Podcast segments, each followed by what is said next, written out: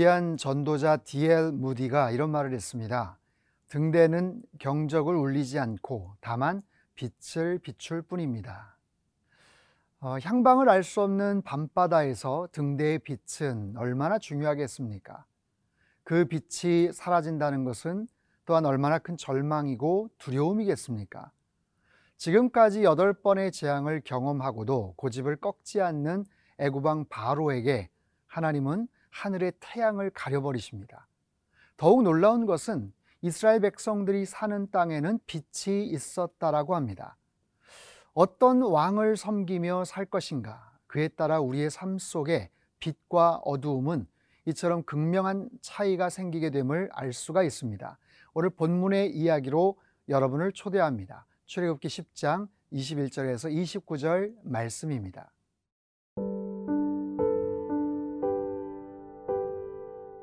출애굽기 10장 21절에서 29절 말씀입니다.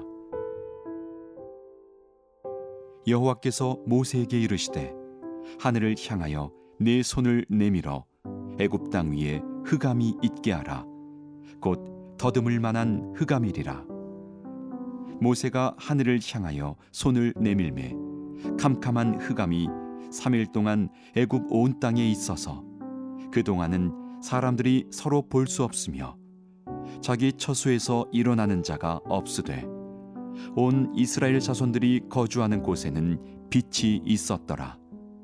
바로가 모세를 불러서 이르되 너희는 가서 여호와를 섬기되 너희의 양과 소는 머물러 두고 너희 어린 것들은 너희와 함께 갈지니라.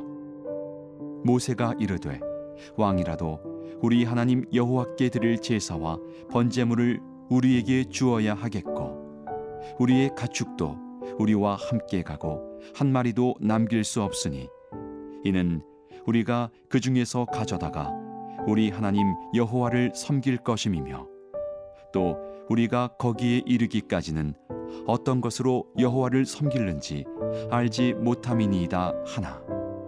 여호와께서 바로의 마음을 완악하게 하셨으므로 그들 보내기를 기뻐하지 아니하고 바로가 모세에게 이르되 너는 나를 떠나가고 스스로 삼가 다시 내 얼굴을 보지 말라. 네가 내 얼굴을 보는 날에는 죽으리라. 모세가 이르되 당신이 말씀하신 대로 내가 다시는 당신의 얼굴을 보지 아니하리이다 하나님께서는 모세를 통해서 아홉 번째 재앙을 예고하시죠. 21절입니다. 여호와께서 모세에게 이르시되 하늘을 향하여 네 손을 내밀어 애굽 땅 위에 흑암이 있게 하라 곧 더듬을 만한 흑암이리라. 더듬을 만한 흑암. 어, 우리말 성경에는요 이렇게 번역을 해요. 그 어둠으로 말미암아 그들은 앞을 더듬으며 다녀야 할 것이다. 앞을 더듬으며 그러니까 정말 칠흑과 같은 그런 어두움이죠. 어, 그들에게 태양이 가리워진다. 빛을 볼 수가 없다. 이것은 뭐 모든 사람에게 마찬가지의 절망과 두려움이겠지만 특별히 애굽 사람들에게 있어서 이 태양신, 이 라라는 이 태양신은 그들에게 있어서 굉장히 소중하고 강력한 그런 신이었습니다. 풍요와 또 생명과 번성과 그 모든 것을 약속하고 그리고 그들이 살아갈 수 있는 가장 강력한 에너지를 공급해주는 그런 강력한 신적인 그런 존재죠. 그런데 그 태양 신을 볼 수가 없는 거예요. 여러분 애굽에 내리는 이 재앙은 계속해서 강도가 세집니다. 그리고 광범위하게 확장이 되죠. 처음에 피와 개구리 이것은 나일강으로부터 시작이 되었어요. 물, 강으로부터 시작이 된 그런 재앙. 어, 세 번째 이와 파리는 땅의 티끌, 티끌을 통해서 이가 생겼고 온 사방을 덮어버릴 수 있는 파리의 재앙. 이것은 땅을 심판한 어떤 그런 의미죠. 그 다음에 악성 종기, 뭐 전염병, 이것은 가축들, 또 사람에게 그런 해를 끼치는 그런 재앙들이죠. 우박과 메뚜기, 이것은 기상 이변을 통한 하나님의 어떤 다스림, 하나님의 어떤 권능을 볼 수가 있어요. 근데 이제 그것이 더 확장이 되고 강화가 돼서 이제는 천체의 태양을 가리워지는 이건 무시무시한 그런 재앙이기도 합니다. 여러분 어두움은 최고의 두려움이죠. 모든 사람들에게 마찬가지일 겁니다. 그런데 그것이 사흘 동안만 그렇게 비춰질 것이다. 그런 재앙이 있을 것이다라고 예고하지 않았어요. 이게 사흘이 될지 30일이 될지 어떻게 될지 모르는 상황 속에서 자기네들이 알고 있는 인식하고 있는 최고의 신, 그 태양신 라를 볼 수가 없다라는 것 그들에게는 정말 말로 표현할 수 없는 가장 치명적이고 가장 극심한 그런 고통이고 그런 재앙일 거예요. 그런데 놀랍게도 23절을 보면 그동안은 사람들이 서로 볼 수 없으며 자기 처소에서 일어나는 자가 없으되 온 이스라엘 자손들이 거주하는 곳에는 빛이 있었더라. 와, 놀랍지요. 이스라엘 백성들이 거주했던 그 고센 땅, 고센 땅에는 빛이 있었다라는 거예요. 처음에 피, 개구리, 이까지는 괜찮아요. 근데 파리의 재앙 때서부터는 하나님께서 구별을 시키시거든요. 그런데 그들이 살고 있는 그 땅에는 빛이 존재했다라는 거예요. 어떤 왕을 섬기느냐, 어떤 지역에 속하느냐, 어떤 나라의 어떤 통치자의 백성이냐, 거기에 따라서 극명합니다. 빛과 어두움에 속해 있는 거죠. 이스라엘 백성들은 살아계신 그 하나님의 그 친백성이시기 때문에 그들은 빛 가운데 거할 수가 있었고요. 애굽에 사는 그 모든 민족들은 애굽왕 바로를 섬겼던 그들은 신의 부재 그것으로 말미암아 그들은 극한 어두움과 두려움과 공포 가운데 살아갈 수밖에 없었어요. 이 흑암의 가장 충격적이고 치명적인 고통과 두려움에도 불구하고 애굽왕 바로가 완전하게 하나님 앞에 항복하지 않았다는 사실 참으로 놀랍습니다. 그만큼 우리 안에 있는 이 죄성과 이 완악함이 얼마나 지독한지 얼마나 대단한 그런 위력이 있는지를 우리에게 가르쳐 주고 있죠. 자, 계속해서 그 다음 본문 살펴보도록 하겠습니다.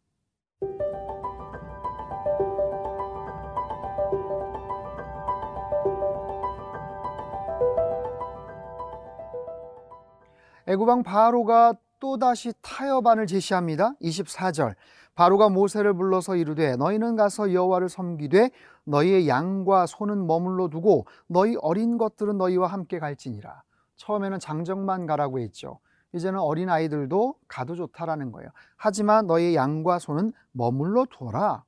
어린이 OK yes. 하지만 육축은 안 된다라는 거예요. 처음 타협안과 비교해 볼 때 상당한 진전이 있었죠.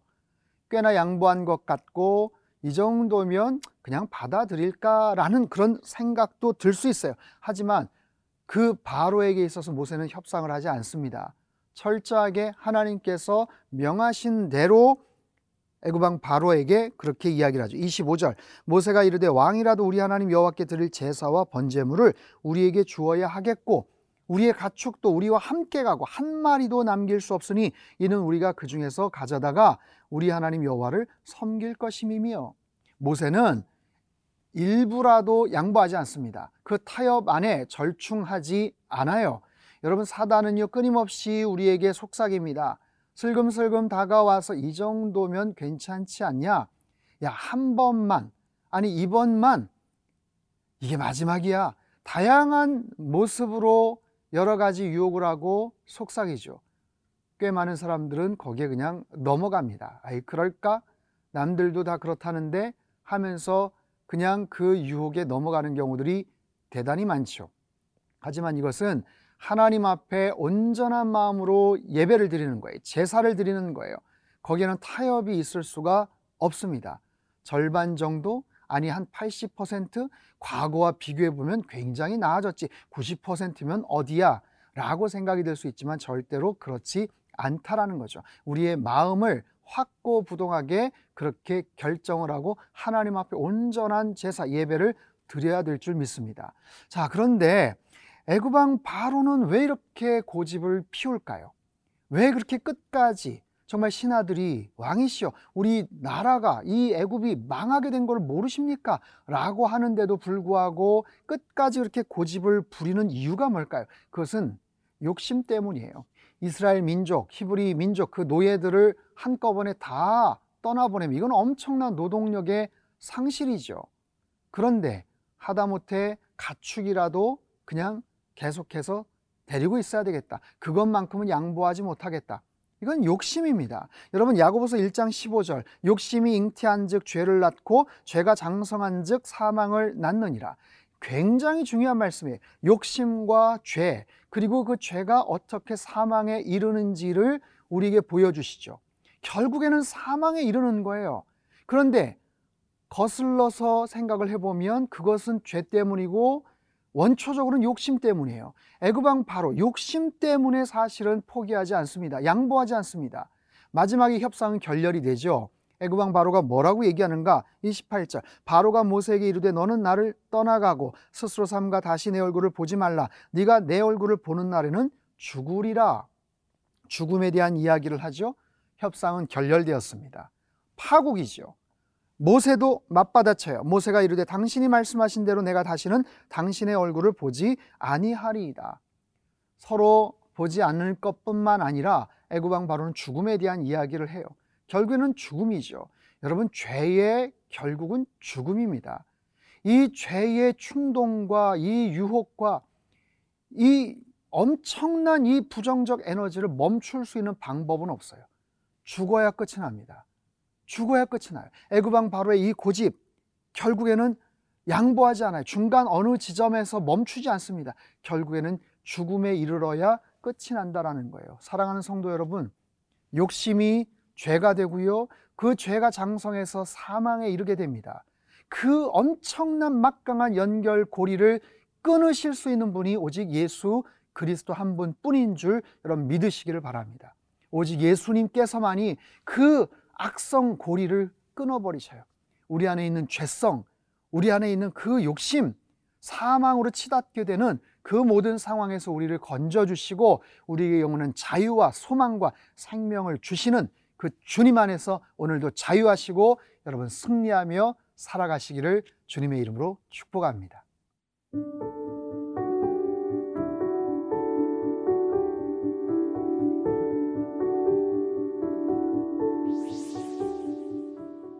우리 인생의 빛이 되시는 하나님, 우리 안에 진리의 빛을 비추어 주시어서 모든 냄새나는 욕심과 사망으로 이끄는 죄된 욕망들을 다 소멸시켜 주옵소서. 우리가 주를 떠나서는 단 한순간도 살아갈 수 없음을 아오니 언제나 주 앞에서 겸손하게 하시고 오직 주님만 바라보며 살게 하옵소서. 일평생 주님과 동행하게 하시고 우리의 인생 여정을 영광과 감사로 마칠 때까지 은혜의 날개 아래에서 항상 보호받게 하여 주옵소서 존귀하신 예수님의 이름으로 기도합나이다. 아멘.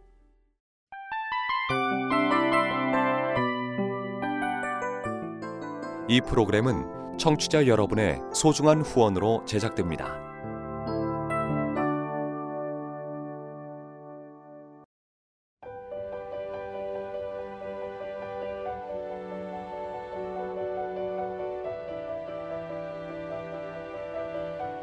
세상에는 수많은 교회들이 있지만 더 깊이 있는 말씀 강해를 찾기 위해 크기로만 교회를 선정하지 않습니다.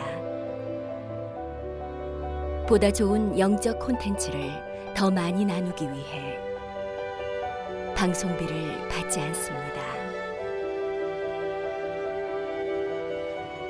1년 365일 복음만 전하고 싶어서 우리는 광고를 하지 않습니다.